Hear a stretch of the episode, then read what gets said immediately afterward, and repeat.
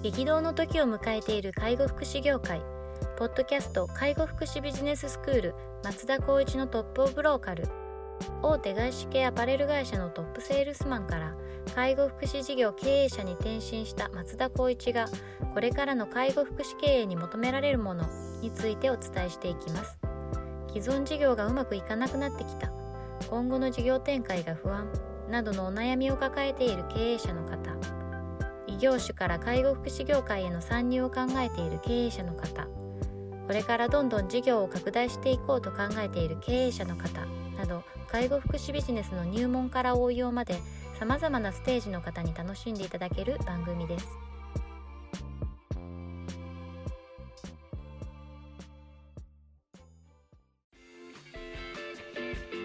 こんにちは、ナビゲーターの松本慎二です。ポッドキャスト介護福祉ビジネススクール松田光一のトップオブローカル。トップオブローカルとは介護福祉事業において地域に密着し、地域に愛されることで地域のナンバーワンになることです。松田さん、本日よろしくお願いします。お願いします。今日はですね、あのニュースを取り上げたいというふうに思っております。えー、と、いきます。えっと、厚生労働省は17日、都道府県などの担当者に当面の重点施策などを説明する全国部、全国部局長会議を開催したと。介護保険を所管する、えー、と老健局の大島局長はこの中で、えー介護保険の生産性、介護現場の生産性向上に向けて、事務負担を軽減する、減負担の軽減に注力する意向を改めて表明。2021年度の介護報酬改定においても文書をいかに減らしていくかが大きなテーマになると述べたと。で今年から書類の簡素化標準化に着手し、その対象を段階的に拡大していく計画。行政に提出する文書のウェブ入力電子申請を可能にする環境を向こう3年以内に構想整備する構想も打ち出しているというようなお話です。えー文書、事務負担の軽減というところをしっかりこう厚労省も打ち出してきてるっていうことになるんですけど、これはあの前回ちょっとあの別の回で取り上げられた。小泉進次郎さんがこういうところをちょっとやってらっしゃいましたけど、そうですね。あの環境省の大臣になっちゃったので、うん。まあでもちゃんと引き継いでくれてよかったなと思うんですけど、。ね。はこれ本当に前々からあのすごくやっぱり現場としては切実に思うことだと思いますし、この間ちょっとある大手の介護ソフトの営業の方とお会いしてこういった話になったんですけど、やっぱりもうしっかり取り組んでいると。い。あ、そうですか。はい、大手のところは今、まあ、Google とかなんてその声認証で文字打てたりするじゃあないですか、はいはいそこは特に 誤字脱字も介護に特化したその AI を入れているのでそのその私たちがよく使うような単語にすぐに置き換えてくれるんですね。で例えばその口癖で私たちもラジオしてて思うんですけど「あ」とか「え」とかで最初に言っちゃったりするじゃないですか、はい。そういうのも文字でカットしてるんですえー、すごいっすね。ぐらいそれをもう取り組んでやっていってただイニシャルコストと,、まあえっと、契約期間がちょっと制限があるので何百万と払わなきゃいけないなるほどん。ですけどでも年あと月換算にすると、まあ、何万円程度というような形でなってるんですねあとは、まあ、あの ICT 補助金というところもまあ、また多分やるかもしれないですけどそれをすればまあ半分ぐらい出るんでまあ、なんだかんだって言ってそのサービスを一つのコンテンツを入れることでないくらっていうなんかこう決まりがある縛りがあるらしいんですけどまあ大体2300万ぐらいいくのかなでも ICT 補助金って半分ぐらいだっていう話であー100万まあ、150万とかが出なきゃいけないってなると中小零細の人はちょっと難しいいや、かなり大変ですね、それは。思うんですけど、まあ、ちょっと話戻すとさっき言ったように Google でもその声認証で打てるのでありますね。今そのいわゆるこの今の今回のテーマの中でいくと文章をまあ基本的には同じようにしていって、うん。かつその作るのを減らそうという中の一つの次にやるのが打つリテラシーが低いからパソコン使えないタブレット使えない。でも ICT ってこうペーパーレス化してきてる。そうですそれがちょっと反比例しちゃうからってなると間取ったのがこの声。で打っていくのとそこのシステムに限ってはもう文章が定例文がもういくつもあって、はいはいはそこからやるとで今後は例えば介護度が1だったらもうそれのあ判例的なのをバッと出て計画書に全部落とし込んでくれるとい。なるほどで。そこにアレンジメントをここは削除してパワーワって入れるぐらいそれも声でそうすると、まあ、1時間かかったところが、多分私の見込みでいくと30分以下ですね。ああ、になるんで半分以下になる感じですか。それはもう未来としては明るくなるんじゃないかなっていうような考え方。そういうことですね。いやーでも結構この辺の話ってずっとテーマとしてありますけど、うん。あすごい重要ですよね。僕も結構医療のとこ関わるんですけど、やっぱカルテ入力って結構大変で、さっき言ったその音声入力のことをディクテーションって言うんですけど、はい。そのディクテーションでやってるところとかも実際あったりするんですよ。で、なんかその医学用語を読み込ませたディクテーションシステムとかあったりとかして、なんかそういうのでこうやってこのカルテ入力の効率を上げるみたいなことを取り組んでいる機関もあるって聞いたので、うん。まあきっと介護もそうだろうなという話聞いてたんですけど、まあでも AI とかが育ってくると、もう本当そうなっていきますよね。そうですね。これも前、回で取り上げたと思うんですけど、それこそケアマネージャーっていらないんじゃないっていう話になっちゃうかもしれないですし、はこれもどちらかというと、まあ、マニュアル化するっていうかわかんないんですけど、例えば介護度1ってあれば、さっき言ったように、いくつも判例がある中で今までの統計ですよい。ね。はい。それでもう、パーンとこう、打ったら、介護度1、もしくは何々さん、こういった病院、あの、起用歴がありますって言ったら、ざっと出てきて、あなたのサービス内容はこれですって、まず提示していくってことがそ、っかそっか。できるんじゃないかなって思う。例えば、あできますよね。絶対できる多分データをイインプットとするだけですもんね。その中で、じゃあまあ、保険の取り組みじゃないですけど、私もうちょっとこういうのがいいなとか、そこでアレンジしてできるできないを判断してて、じゃあこれでいきましょうってなると、ずーっとプロセス構成を踏まえてケアマネージャー対応しなきゃいけないっていう、対峙しなきゃいけないことが、全部ルール化されていけば、まあこれでしょうがないよねって置き換えながらサービスを提供できるので、もう少し効率的かつそれぞれに合ったサービスっていうのはまあ AI 化でしていけるんじゃないかなそうですね。いや、これは非常に今日いい取り組みですね。向こう3年以内に、えっ、と、ウェブ入力、電子申請を可能とするっていう。そうですね電子申請ってね、今でも連想してますよね。ただ、えっと、例えば介護ソフトとか世の中いっぱい、はいなんか600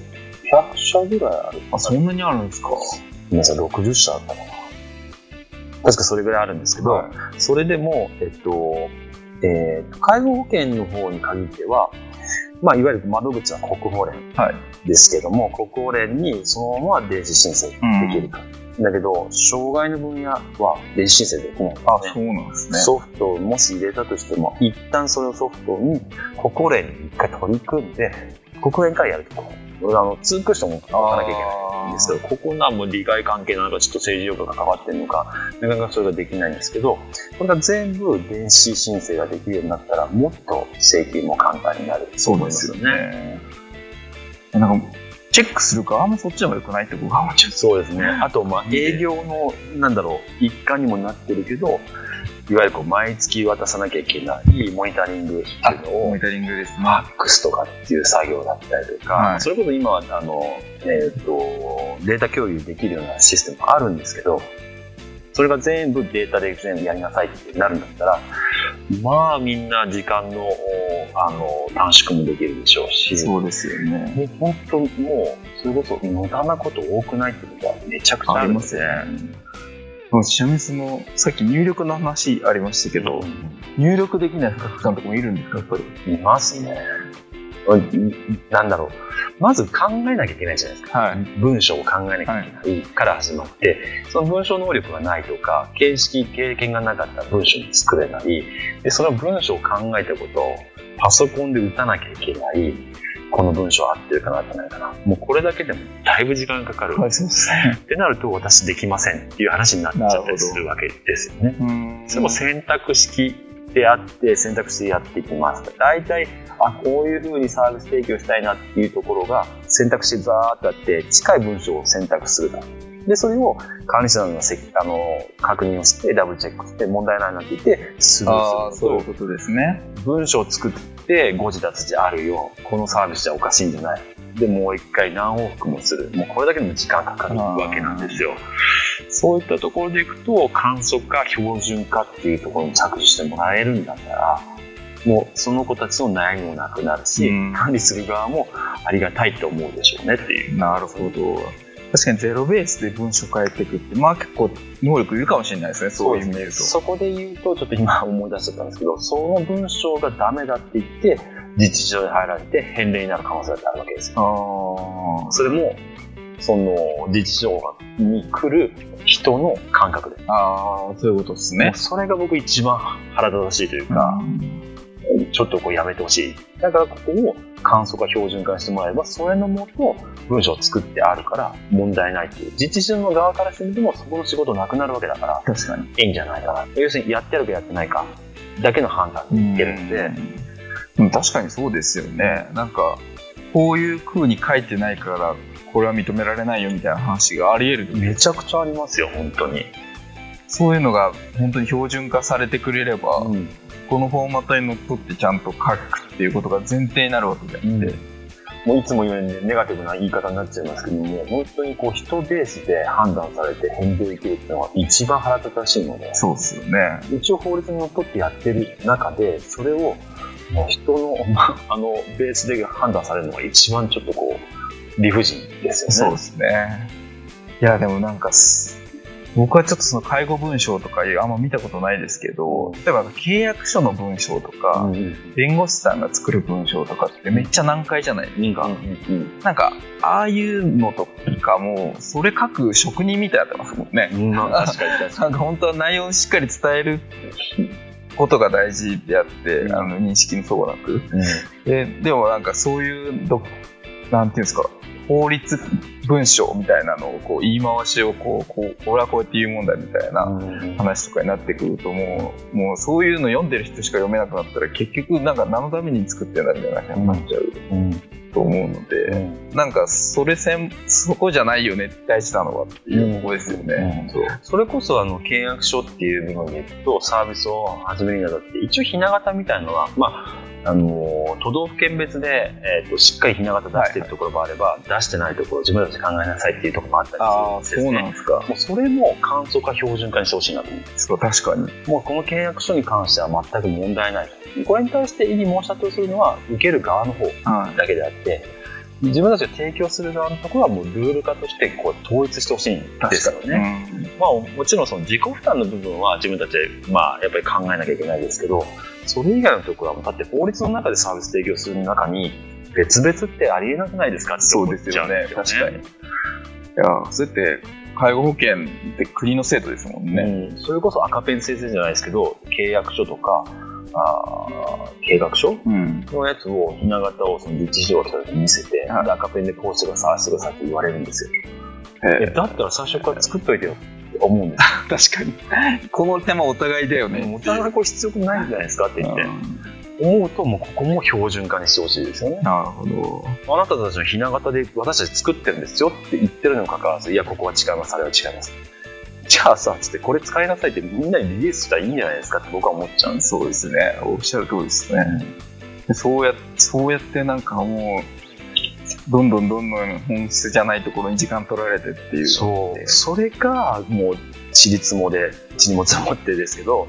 あの、みんなの時間に取られていって、疲弊していって、合ってるか合ってないかっていうね、ビクビクしながらサービスをしていって、逆に最終的にやってると思って頑張ったところが遠慮を受けて、お金返すとか、こんなの絶対にあると思うんですよね。かと思えば働き方改革の話があったりとかそうなんですよ。もう頼むよって話なんそうですよね。そういう意味で言うと、まあ、働き方改革っていう観点からしても、この辺のその負担軽減っていうのは非常にいいですよね。うん、でもあれじゃないですかね。医療の方も電カルになったっていうのはそういった意味合い、まあ、要するにこう地域連携しなきゃいけないっていうところからまあスタートしてるのかもしれないですけど、はやっぱそういったところで前は、うん、と全然先生の書いてる内容全然こう見ても読めなくてみたいなね手書きのカルテがあったところが電子カルテになるから、まあ、いわゆるこう文字でデータ上で見れるのでみんなも見やすくなった。い。はい。あとはやっぱいろんなセクションの方々がそれを見て、じゃあこうしよう、ああしようっていうふうに考えれる。まあ、いうところでの時間効率はすごく良かった、良くなってると僕は思ってるので、そうなると、まあ、介護もいいなと思います。まあでもそうですね。まあ、電子カルテとかは結構、あの、いろんな先生が見たりすることがあるので、まあ、当然その患者さんに対する情報が一元で管理できるっていうメリットありますよね。正面だとどうしても、あれなんだっけなんだっけみたいな。そこまで見に行かないとね。見に行かなきゃいけないんですけど、うんもう検索もできますし、そうですよね。時系列でバーっとこう追うこともできますし、うんまあ、すごく便利だし、それの方が絶対効率上がるだろうなとは思うんですけどね。あじゃあこの辺もしっかりこう今後3年以内っていう具体的な時間軸も出てますからね。あの、ちょっとこの辺注視しながら、あの、ICT 化の波っていうのにしっかり乗らないともうやっていけないので。で皆さん本当にそこはもう絶対に取り組んだ方が絶対いいと思って、今からやってほしいですね。わかりました。はい。では本日は以上とさせていただきます。ありがとうございました。ポッドキャスト介護福祉ビジネススクール松田光一のトップオブローカル。番組では介護福祉サービスに関するご質問を当番組の専用ウェブサイトより募集しております。番組 URL よりサイトへアクセスし質問のバナーから所定のフォームへ入力の上送信をお願いします。